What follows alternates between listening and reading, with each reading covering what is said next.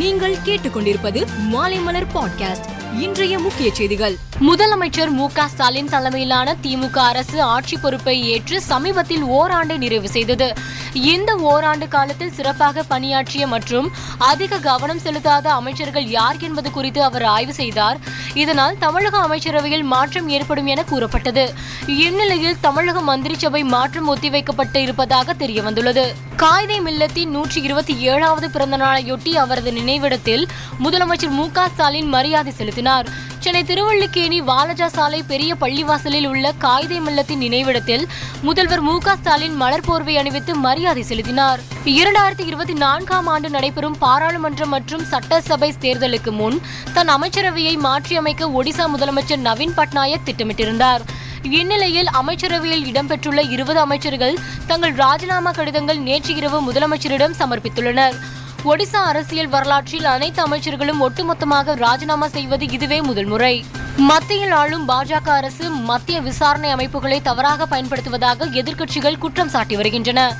இந்நிலையில் புனேவில் செய்தி நிறுவனத்திற்கு பேட்டியளித்த தேசியவாத காங்கிரஸ் தலைவர் சரத் பவார், விசாரணை அமைப்புகளை எதிர்கொள்ளும் போது தனது அரசியல் எதிரிகள் சரணடைவார்கள் என்ற தவறான கருத்தை பாஜக கொண்டுள்ளது என தெரிவித்தார்.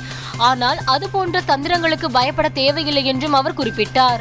வங்கதேசத்தின் முக்கிய கடல் துறைமுகமான சிட்டகாங் பகுதி வெளியே நாற்பது கிலோமீட்டர் தொலைவில் உள்ள உள்நாட்டு சேமிப்பு கிடங்கில் நேற்று நள்ளிரவு பயங்கர தீ விபத்து ஏற்பட்டது.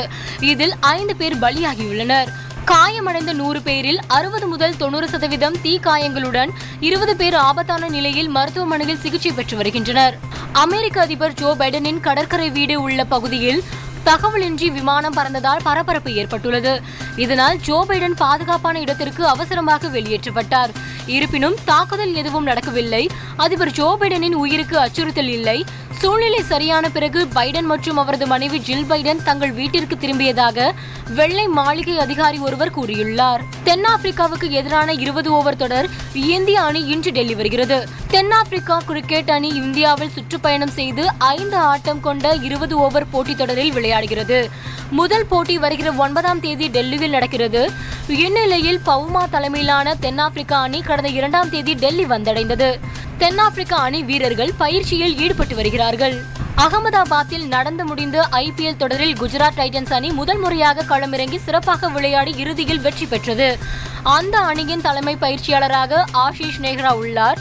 இந்நிலையில் ஆஷிஷ் நேஹ்ரா ஐ பி எல்லின் சிறந்த பயிற்சியாளர்களில் ஒருவர் என குஜராத் அணியின் பேட்டிங் பயிற்சியாளர் கேரி கிறிஸ்டன் கூறியுள்ளார். மேலும் செய்திகளுக்கு மாலைமலர் டாட் காமை பாருங்கள்.